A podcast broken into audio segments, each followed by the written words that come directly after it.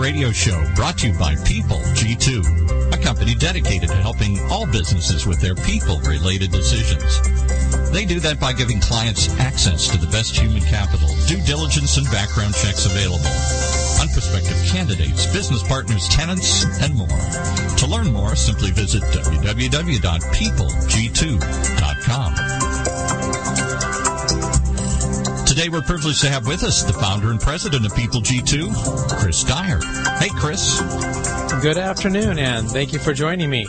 Again, my name is Chris Dyer, and I'll be your host here for the next hour on the Talent Talk radio show. Today we've got uh, some great guests, and for the rest of the year, we've already uh, planned out a, a, great rest of the year uh, with some uh, fantastic people. We hope you'll come back and uh, check us out each week and uh, hear more from all of them. But in case this is the first time that you have actually turned into our show, let me kind of explain to you how it works. We try to feature a wide range of guests who care about talent management, leadership development, and company culture. So in the business world, talent has a couple different meanings, and the first relates to success and how talented people achieve success. Kind of, you know, what are the Richard Bransons of the world doing? What can we learn from them? And the second is, you know, uh, how it relates to success and how really talented people, excuse me, how um, how talent in human resources and HR leaders find the best candidates for their companies. So looking at how these really talented HR execs can motivate and uh, get get the people within the organization going. So we try to take those two areas, and generally they have a lot of mixing and crossover there, and try to figure out you know how talented you know individuals can really impact a company's culture. Something that I'm really fascinated about. So the guests that we typically have on.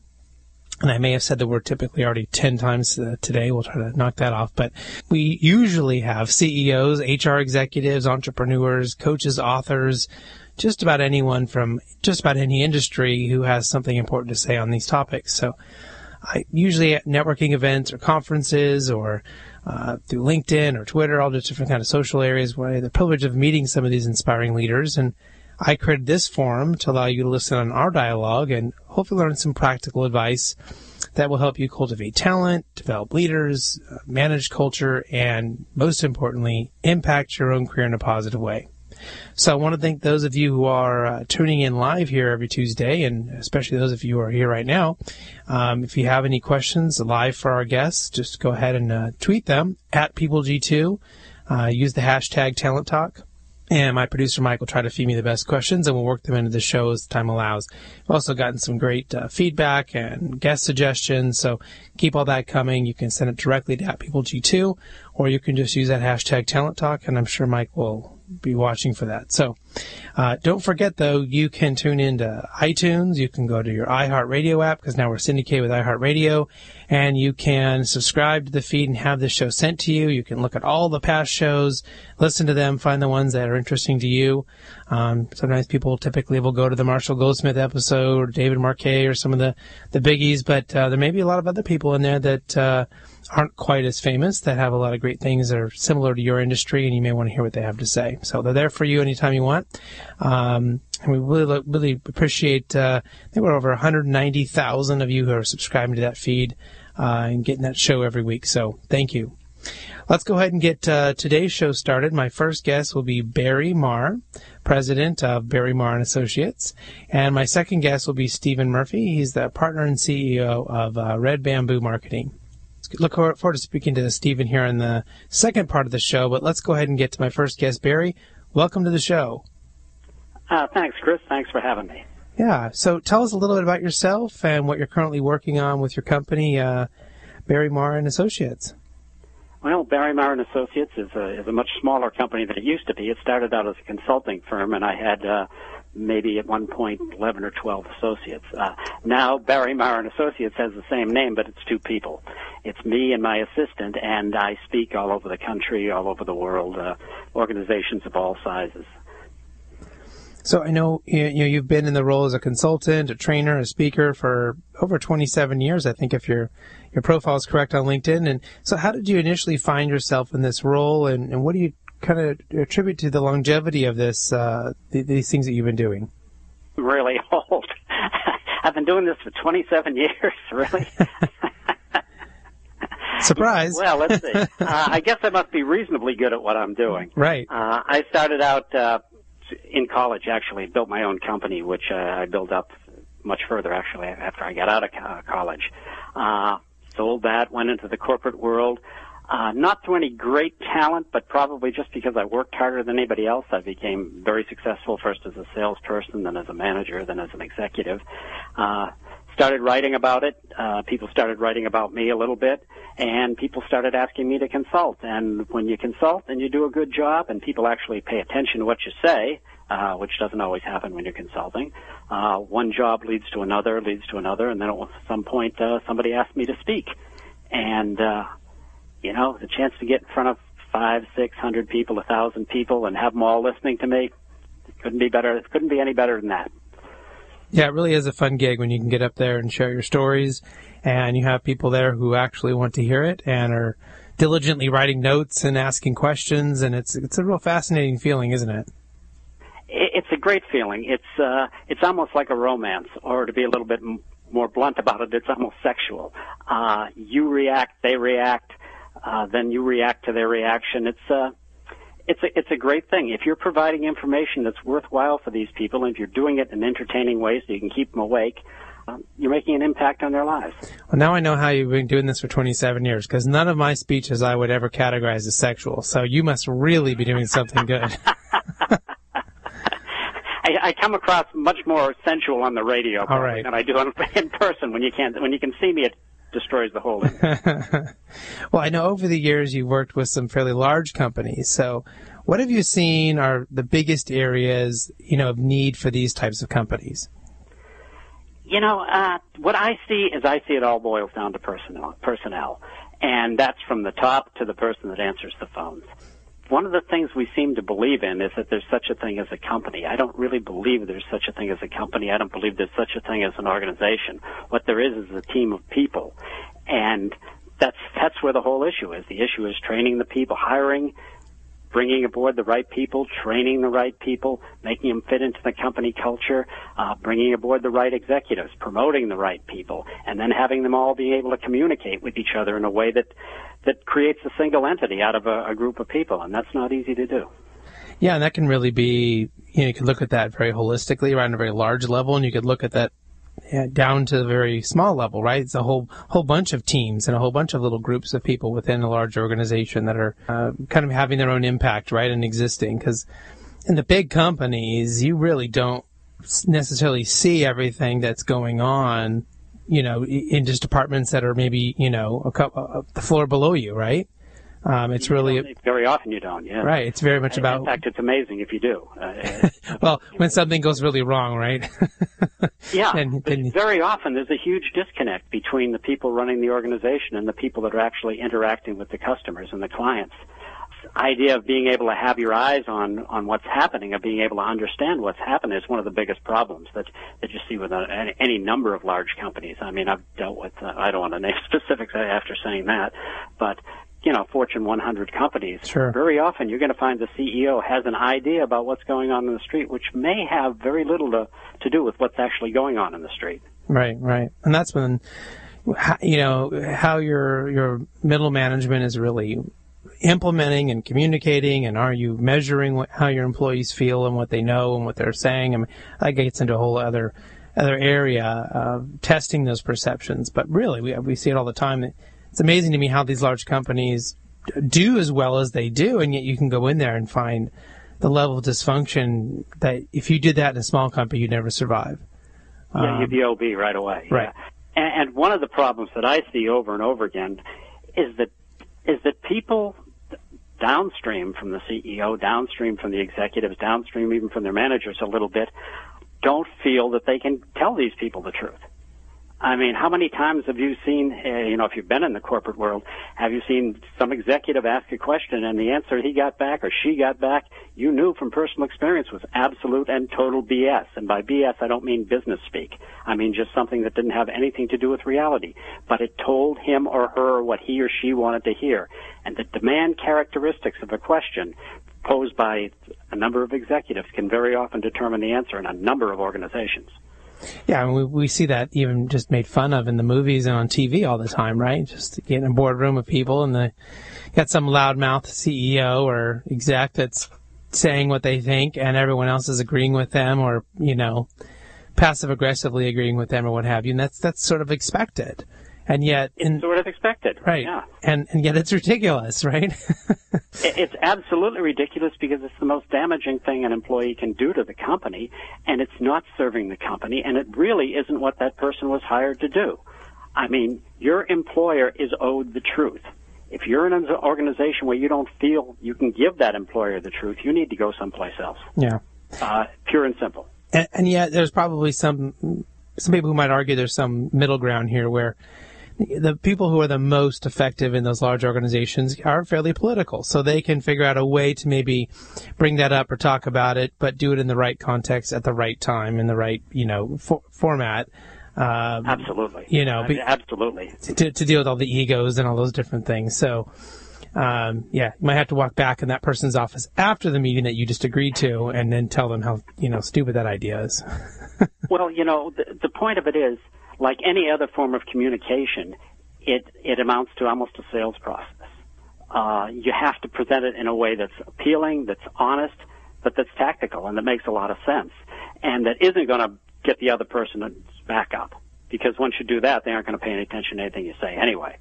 So basically, uh, one of the things that I deal with, one of the things I, I train to is sales. And it's amazing how often I'm talking about the same things when I'm talking to a sales audience as when I'm talking to uh, people at the VP level.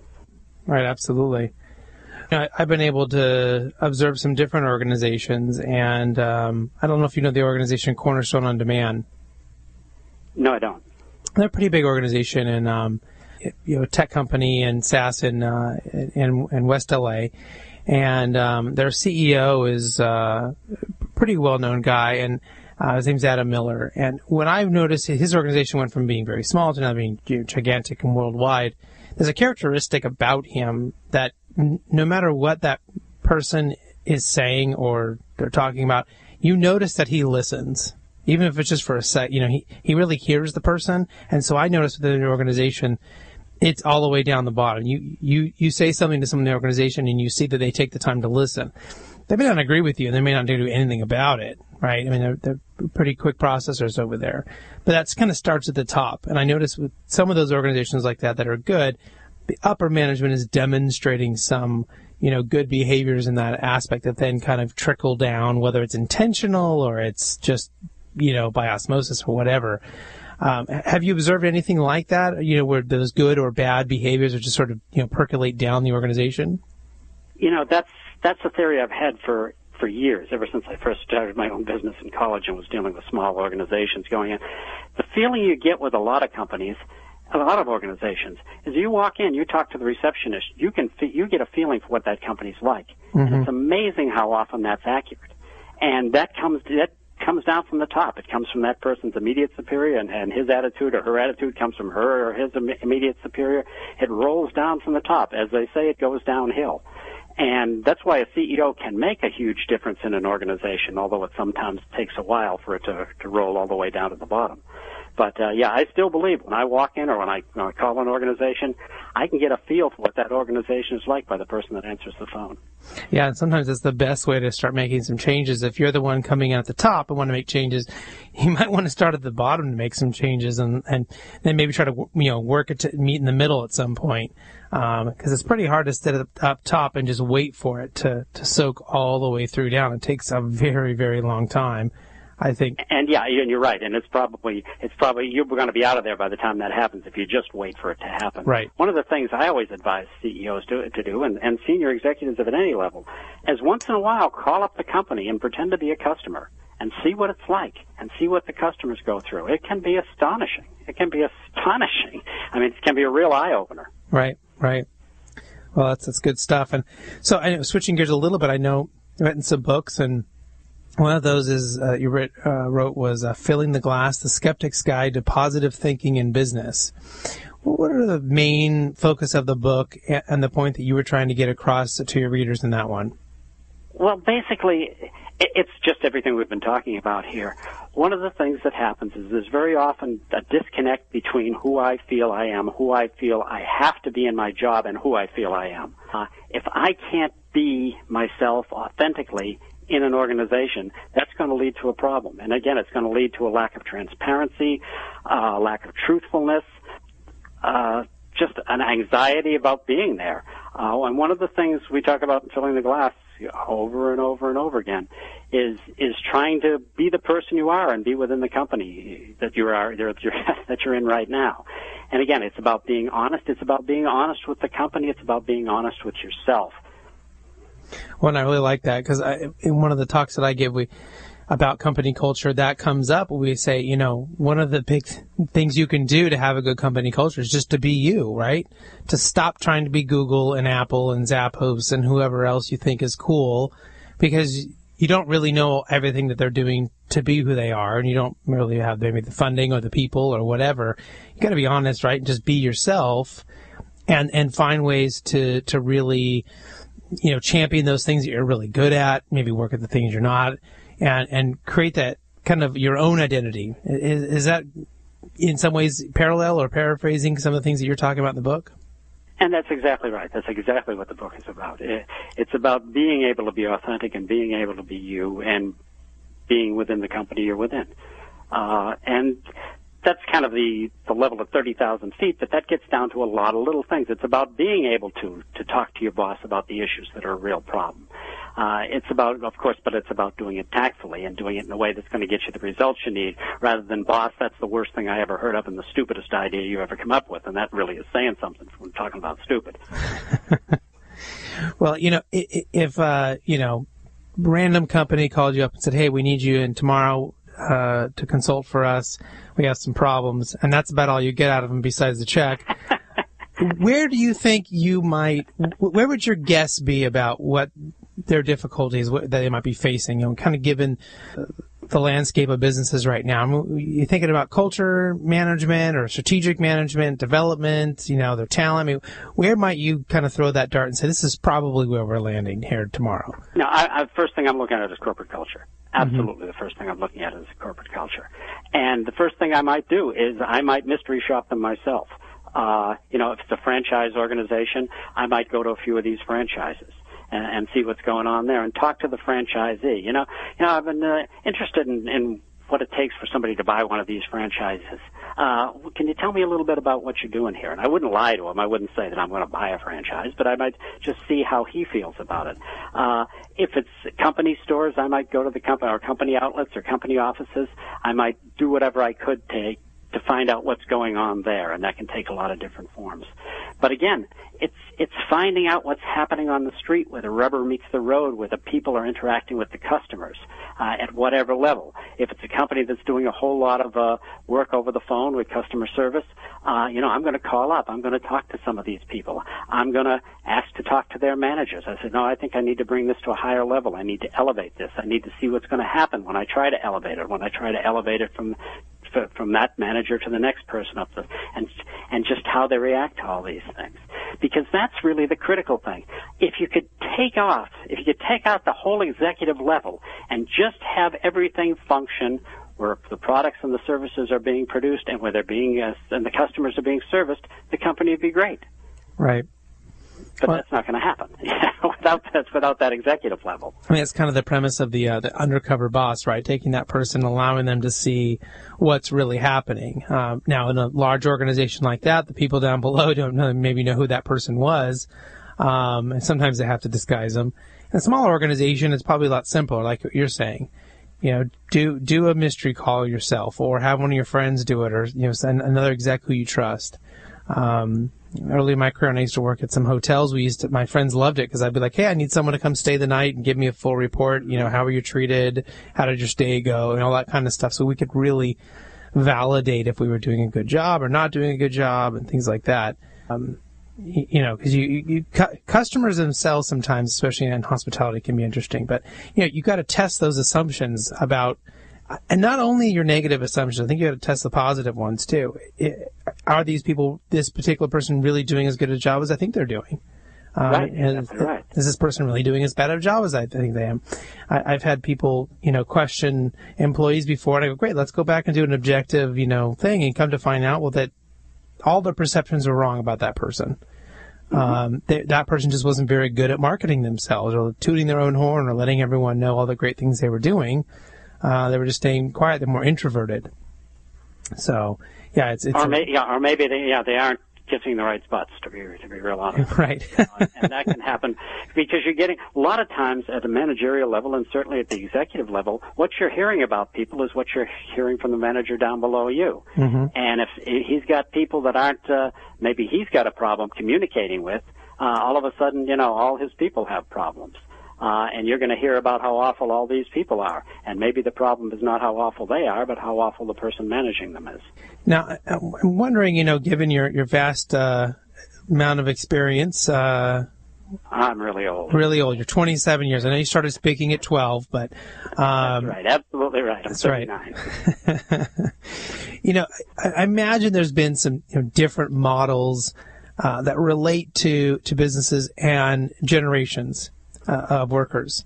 Uh, and so millennials has kind of been the, the real, you know, hot topic lately. And with them kind of moving into leadership roles alongside with those being considered more traditionally minded leaders, uh, what, what do you see as some of the biggest challenges facing companies that are, you know, up and coming is going to be a huge gap. There's a, a huge gap of, of talent. They're going to be losing a lot more as far as those, those managers, middle managers uh, than there are people to take their spots. So we may be throwing a few millennials in there earlier than they're ready. Do, do you see some things that companies might do to be more organized or effective in this area? Again, it, it, you know, it all boils down to culture. It all boils down to the company culture and to making these people fit in. Millennials are not going to put up with the BS that baby boomers put up with. I mean, the baby boomers, when they decided they were going to start working, were willing to work 80, 90, 100 hours a week, whatever it took, and and give their life away, really. Mm-hmm. And I did it. Uh, you know, a number of us did it. Uh, any number of us did it across the generation. Millennials actually want to have a life too. Uh, and you need to accommodate that because there's some really, really talented people there, and that's what you get.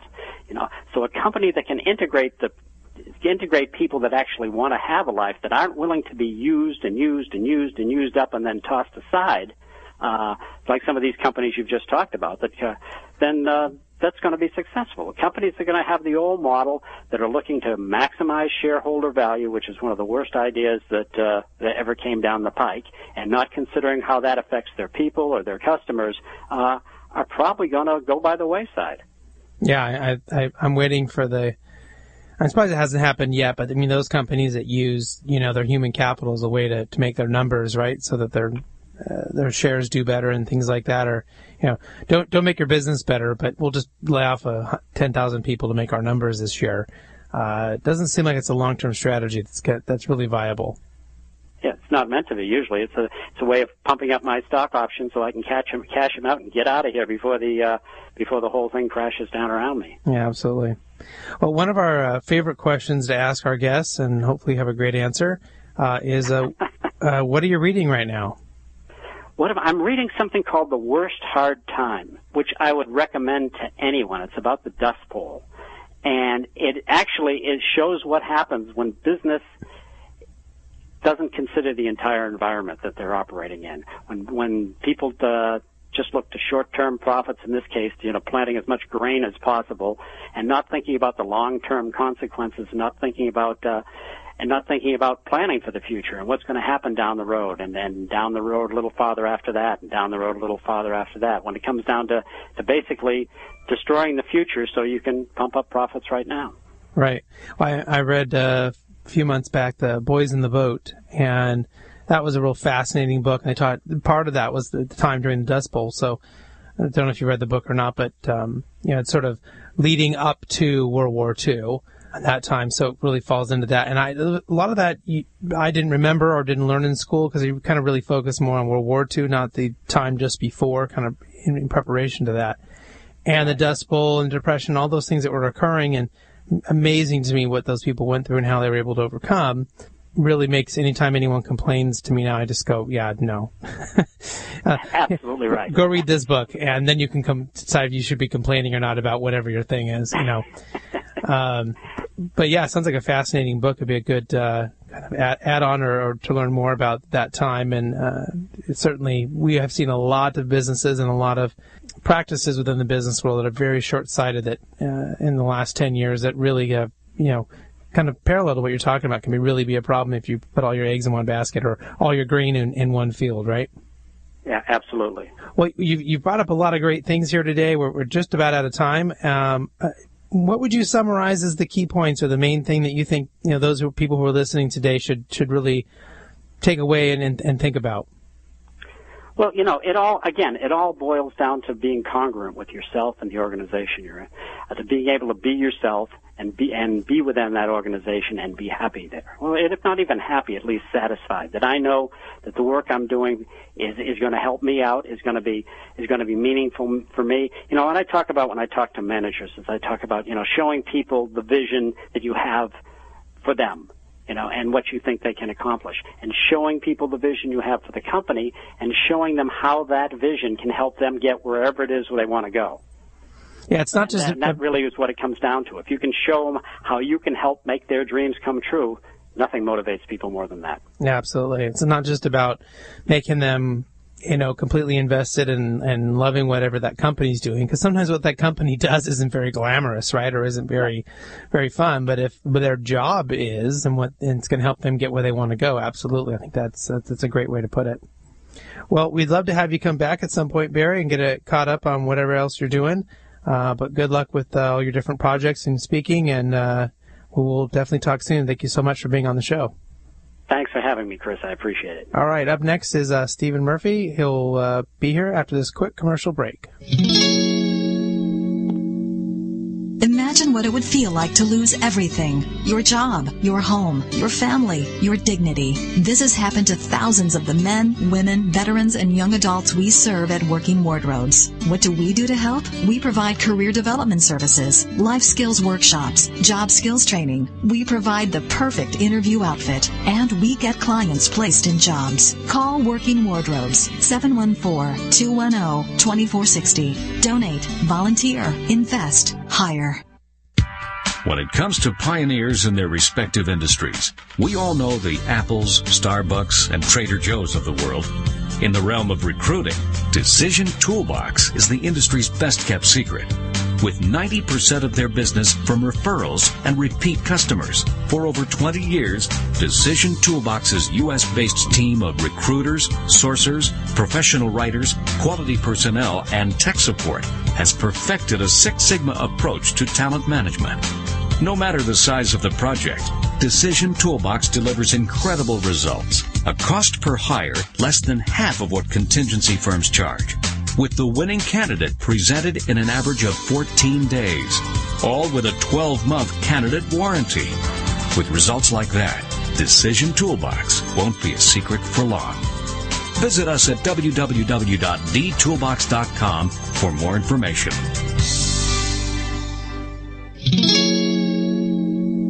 Welcome back to the Talent Talk Radio Show. As a reminder, if you have a question here for my next guest, just send it to at PeopleG2. Use the hashtag Talent Talk. We'll try to work it in. Again, a reminder, you can visit uh, talenttalkradio.com or go on the iHeartRadio app or the podcast app on iTunes uh, on your smartphone there and uh, download any of the past shows and join the other 190,000 people that are getting it each week.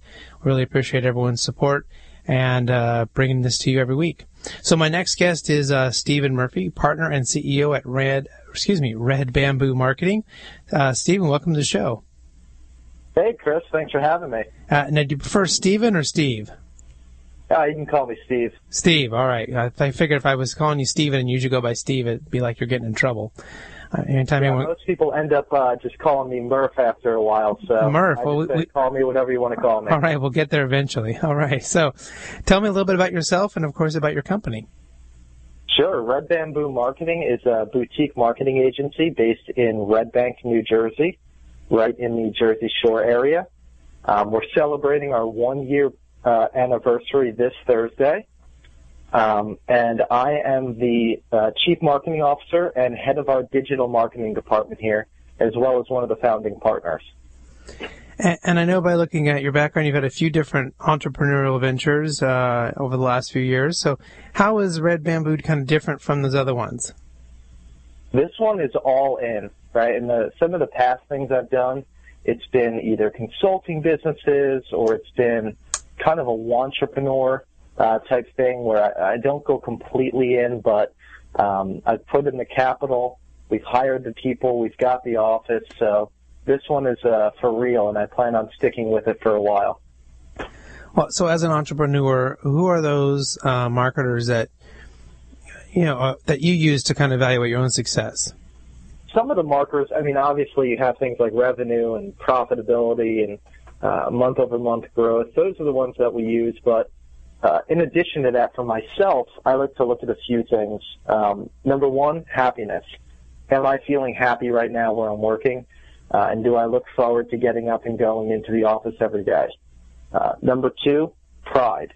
Am I proud of the work I'm doing right now? Would I be happy to brag about it to my friends and family? And lastly, a little bit more subjective, but feedback from others. I want to know what do other people think about my company? What do they think about the job I'm doing? Uh, and how are clients responding to the work we're putting out there? Uh, I know those aren't, you know, really easy to measure, but I try to get a subjective feel for how they are to see, you know, how I'm doing to see if I need to change anything up and improve. You know, it's interesting when you we were kind of mentioning some of those things. I mean, the the, the revenue and the profit part, those are all you have to have those to stay in business, or else you know you're just going to be in a cardboard box talking about your business.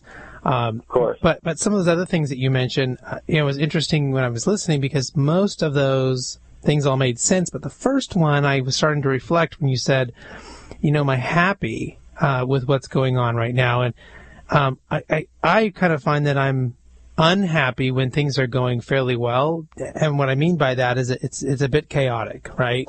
So when I'm happy and I realize things are we're, we're not doing enough, like I'm not, you know, shaking things up and bringing in new projects and you know, kind of stretching myself a little bit thin. So h- how do you kind of make sure you have that happy balance? I kind of refer back to uh, past jobs when I know I've been categorically unhappy. Um, you know, the last time uh, I was working a full-time job, it was at a tech startup up in uh, Wall Street. Uh, and, you know, I was waking up every day, jumping uh, to commute at 5 a.m., not getting home till 9 p.m. every night. And my life got so monotonous that I didn't really have a care for anything else but work. Uh, and when I reflect back, you know, that's not the type of person I want to be, and that's not the type of life I want to live. So when I try to measure happiness, I think to myself, am I prioritizing the other things in life that are really important? And am I taking the time to enjoy those things? Or am I getting sucked into work so hard that I, I'm stressed out and, and can't think of anything else but work? I call it happiness. You might call it something else, but that's uh, kind of the way that I like to gauge, um, you know, how I'm doing. Yeah, and everyone has to decide, you know, if, if you're in a startup like that, you you, know, you may have to put in those kind of hours for you know a period of time of your life, and that may give you the the resources, or it might give you the experience, or whatever you need to then maybe go on and do what you want. But to do that long term, uh, especially if you're not the entrepreneur yourself or the owner yourself, is just not even it's not sustainable, and you just burn out and you get to be a you know horribly miserable person. Um, so it's, yeah. it's, a, it's, it's a word, it's a good point to really note for people to think about. Um, yeah, if they're doing that kind yeah. of thing and they're not getting, there's not some long-term benefit to them there. Uh, there's not much reason to be doing it because they could get easily get another job with far less stress, far less, you know, problems for them and enjoy the rest of their life. Yeah, and sometimes it's not even the amount of hours you put in; it's how long do those hours feel relative to the right. rest of your day. And right. when they start feeling really long, that's when uh, when you need to shake things up a little bit. I used to give uh, uh, platelets, which is like giving blood, but back, you know, I don't know, 15, 20 years ago, it was about a two-hour process, and I found that I was doing that because it was a time when no one could call me, no one could bother me, and I got two hours of uninterrupted time to just think, and then I realized I probably was doing the wrong thing and working too hard in the wrong ways. Um, that I had to insulate myself for two hours to, to, keep everyone from getting to me. It's still important to donate blood and all those things, but I didn't need to do it as a as an escape, you know. Um, sure. So it's always those kind of things people need to look for. Are you are you doing things to avoid? I mean, it's great to go to the gym, but are you going to the gym every day just so you can avoid you anyone bothering you or not having to work for that hour? You know, you got to put the right kind of balance in there. So, you know, one of the things I wanted to ask you is, um, as an executive and founder of a company, you know, there's a particular, uh, you may have a particular culture in mind uh, that you really want to see. So, what is the ideal culture for your company, even if maybe you're not there yet? Uh, and what do you typically feel like you have to do to, to really achieve that? Culture is one of those funny words that gets thrown around a lot, and it's almost like everyone has a different definition of it, right? Some people look at culture and they see workplace perks. Some people look at culture and they see the type of people um, that you hire and, and the way everyone acts. I don't like to force culture. I think when you try to force a particular culture, that's when you get the opposite effect, right? And it almost seems ingenuine. Instead, we like to cultivate a couple different ideals in the company, and, and we just hope that from those ideals, a culture will develop. Um, you know, one of them is honesty and upfrontness. Um, we want everyone that works for us to be able to speak their mind and to be able to make meaningful change. It's like I say, and every time we interview uh, new candidates to work with us, we say we're interested in growing the company, not our egos. So if you have something to say, you need to say it so that the rest of us can get better. And, and if you can do that and, and keep that while as you grow, that's a fantastic uh, thing to have. I mean, uh, that gets into the idea of transparency, and that's not just transparency from the top down, that's from the bottom up, right? Being honest, letting people know how you're feeling, what you're thinking, whether you think this project's going to work or not. Uh, that that's that's hugely important because otherwise people just go back and they they're passive aggressive, they sabotage, they just you know do mediocre work because they don't believe in it and they haven't really you know vocalized their objections. Yeah, and and the beauty of being in a company that's still small like we are right now, uh, you know, around 12 people, um, is that it's a lot easier to foster that kind of environment um, you know, but I've been part of companies that have some serious growth pains because as you bring on 20, 30, 40, 50 employees, it gets a lot harder to have that kind of face-to-face honest interaction.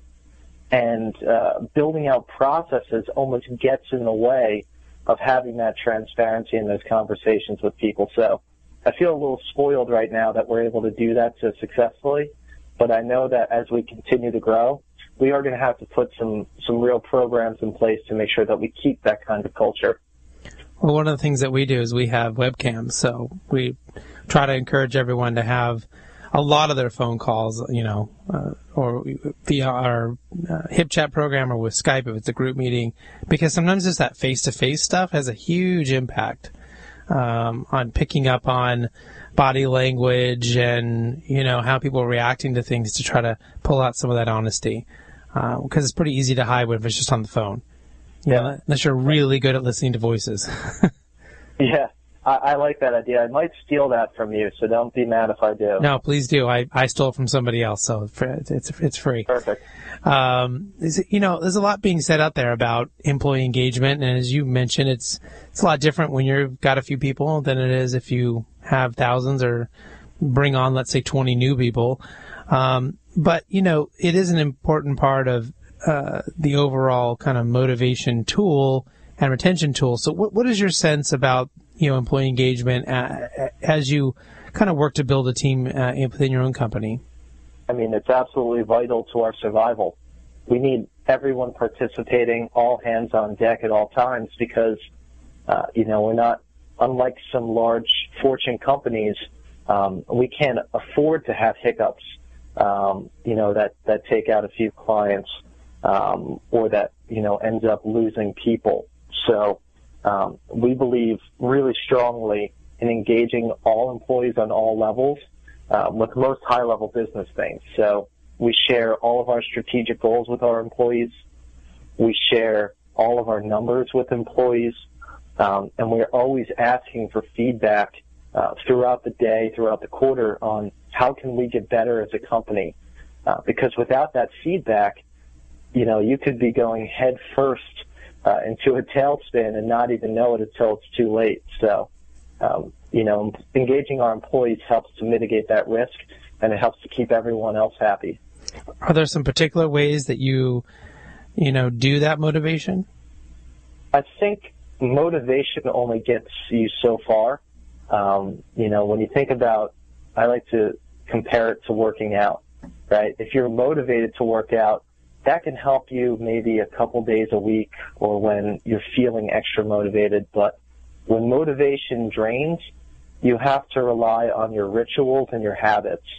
So what we try to do is establish good habits here at Red Bamboo um, by making sure that we're always communicating, uh, making sure that we're always asking questions, uh, and to make sure that we have you know certain policies like answer your emails within 24 hours, all of them, right? Little habits like that can go a lot farther than something like motivation, uh, and I think they can help your employees get more things done without having to think about getting them done. Yeah, that's a discipline that uh, you know a lot of people need, and a lot of people are uh, always kind of searching for. So sometimes it's got to come from that what you're talking about. Sometimes it comes from other types of engagement programs that people put in place. But it's just an important thing to massage whatever way is the best way for your company uh, to make sure that's happening, uh, because it, it really quickly can become a problem and you get a few people, even in a large organization, you get a few people that can really cause, cause havoc. In a smaller organization, you get a few people and you go out of business pretty quickly. Um, you know, so yeah. it, it, I know from a marketing perspective, we can talk a little bit about your world here. Um, you know, what are companies looking to do to enhance their own brand? Sure. And even if I can just jump back to that last question real sure. quick, just for you, have you ever noticed how negativity seems to spread so much more quickly than than positivity. If you get one bad apple in the bunch, it can spread to so many employees and morale can plummet. I mean, I've seen it before. I'm sure you've seen it before.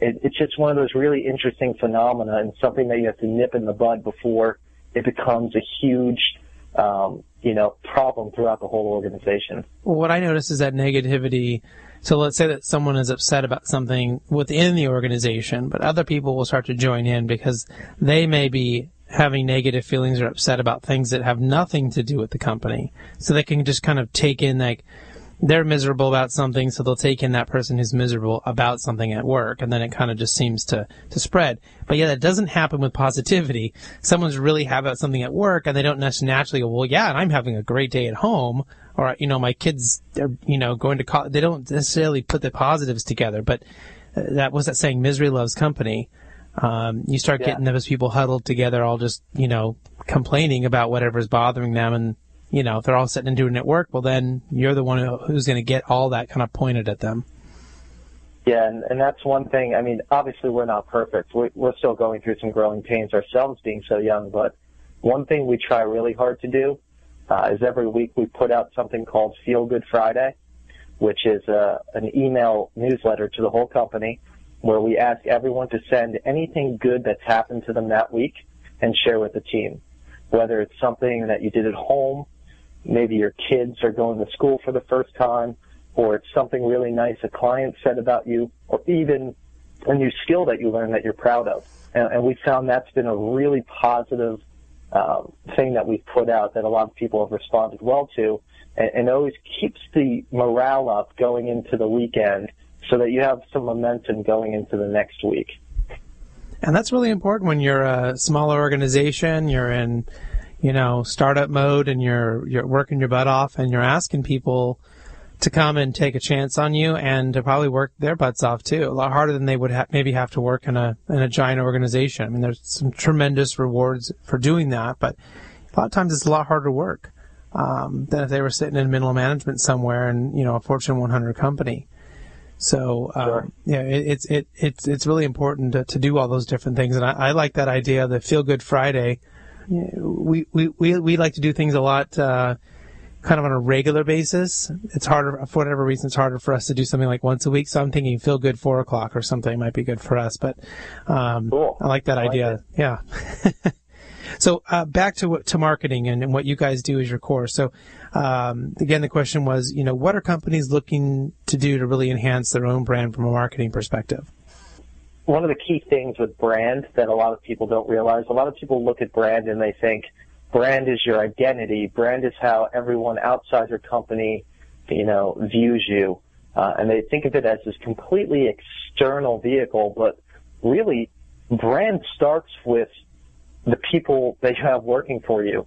And if your company doesn't live and breathe the ideals that you tell everyone that they, that your company does, um, it's not going to be authentic, uh, and it, it's really not going to come off that way. So we actually work with um, several clients that are struggling with this, that they're trying to develop a new brand and, and launch this new brand initiative, but no one in the company can articulate quite what it is, and they don't have consistency across the board. So rolling your brand out internally, making sure all of your employees understand it uh, and align with it, and then using that for your recruitment in the future to make sure that you bring in employees that embody those ideals uh, is such a huge part to actually building a brand that's going to be sticky uh, and that's going to last.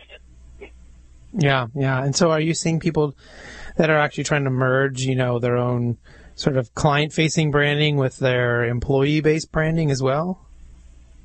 Yeah, I think so, and I think that's a, a trend you're going to continue to see um, because marketing seems to be merging with a lot of other departments.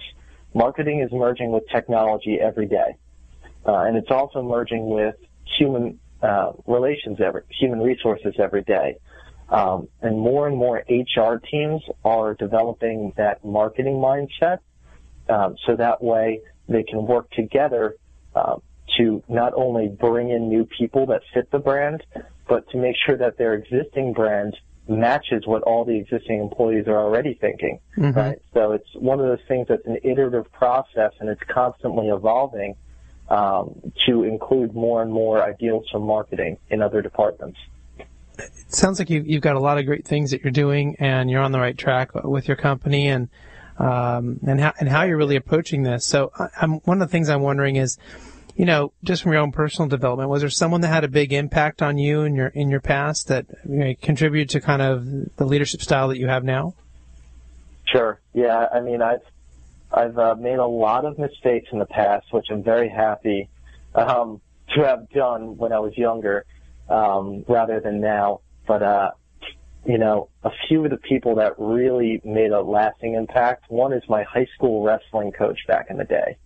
You know, he came to me and he said, "Character is the work you put in when no one's watching." Uh, and that really stuck with me because a lot of the times we want to do things and we want to get praise for those things, and we want everyone to clap and say, "Hey, what a great job you're doing." Um, but really, what makes the big difference uh, is all the work you put in behind the scenes. So that was one of those things that I try to live by. Um, that that I learned back in the day. Another lesson that really stuck with me was from a, a mentor I worked with um, back when I was in the city, and uh, he really taught me how to give and receive feedback which is something that's lacking in I think a lot of educational programs, uh, but it's so crucial to workforce development uh, and to growing a business, uh, which is you know being to really able to articulate, here's the feedback I have, do you understand it, and what are you going to do to fix it, so that way both parties are on the same page. Uh, and you're not really leaving any animosity between you and your uh, coworkers and employees. So those those are probably two of the bigger lessons I've taken out uh, from some of my mentors. Yeah, and and and giving and, and receiving feedback is that kind of gets back into that honesty thing that you were talking about earlier. Being able to, to have that open dialogue, and uh, sometimes it's just free flowing, and sometimes it needs to happen at a particular time. Uh, you know, when do you give that feedback, and when do you talk about those things? And for every organization, that's a little bit different, but that's uh, that's kind of an interesting uh, component that you're talking about there. And uh, I always love it when people, you know, can bring up some some real interesting characters in their life, some uh, that were important leaders uh, for them. Um, and so your your high school wrestling coach, that's a, that's a great one. Um, the other thing we love to ask our uh, our guests is, what are you reading right now? Do you have a book that you're you're focusing on that you might share with us? Sure. I mean, I am an absolute audiobook addict. Me too. I cannot get enough of it. Um, if I'm staring at paper, I, I, I my thoughts wander, but as soon as you crank up uh, the audiobook, I am completely focused on it. You know, I like to mix up a lot of fiction and nonfiction.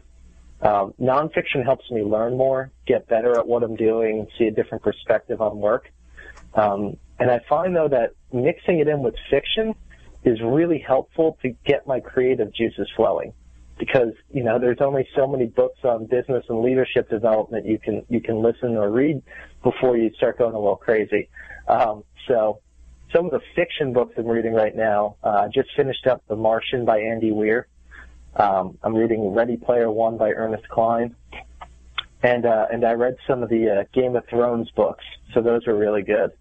Uh, and then on the nonfiction side, uh, I'm trying to mix it up with uh, an introduction to statistics textbook to get me back thinking into more analytical mindset, uh, as well as a book called Quiet, uh, which is about the difference between introverts and extroverts and how each different type of person likes to communicate and be communicated with. So it's a very wide array of books I'm, I'm in right now. Sounds like a, a fa- yeah fascinating uh, group. I mean, the statistics one is probably a, a real uh, real, real exciting one. But like you said, it's, it's really getting you into a particular mindset. But the quiet one of all those sounded really interesting to me. Just you know, knowing how different people communicate. Um, you know, uh, gets in a little bit too, but you know, Adam Grant had the give and take book, and those aren't necessarily introverts or extroverts, but understanding the different ways in way people interact can really have a huge impact on those people that are the best people to be in your life, and how to get rid of those people that are causing you the most problems um, and being able to understand those. But so introverts and extroverts, you know, I find I have a harder time understanding introverts being being a sometimes extrovert, um, and so that sounds like a really good really good book to maybe uh, check out. You know, I'm a I'm a textbook extrovert, uh, almost to the T, um, and it's funny because my fiance is almost a textbook introvert. And there used to be so many times when I'd be frustrated and think, why isn't she thinking the same way I'm thinking right now? Mm-hmm. And after reading this book, it's like a light switch flicked on, you know, where it's basically saying, I want to be around people all the time because it energizes me and brings me back to life. Where for a lot of introverts, being around people drains their energy and they need their alone time to recharge their batteries, uh, as well as, you know, a thousand other subtle differences that it mentions. But um, understanding that and taking that in both my personal life as well as in business, it's helped me sell better. It's helped me manage employees better. Uh, and it's helped me overall just understand the world around me a little bit better. Well, it sounds like a great one for people to check out. We're uh, unfortunately here out of time, but Stephen, thank you so much for being on our show today. We'd love to have you come back and hopefully give us a good report on, on how much you guys are growing and, and, and doing well. Uh, but it was a real pleasure having you on the show. That'd be great. Thank you, Chris. All right. So uh, be sure to tune in 1 p.m. Uh, Pacific Standard Time next Tuesday. Uh, my guest will be uh, Dr. Karen Robinson, VP of Human Resources at Exemplis Corporation, and Rodd Wagner, a New York Times best-selling author and VP of Employment Engagement Strategy at BMI, BI Worldwide. Until then, do it. The, uh, excuse me. Until then, do what you love and show the world how talented you can be today.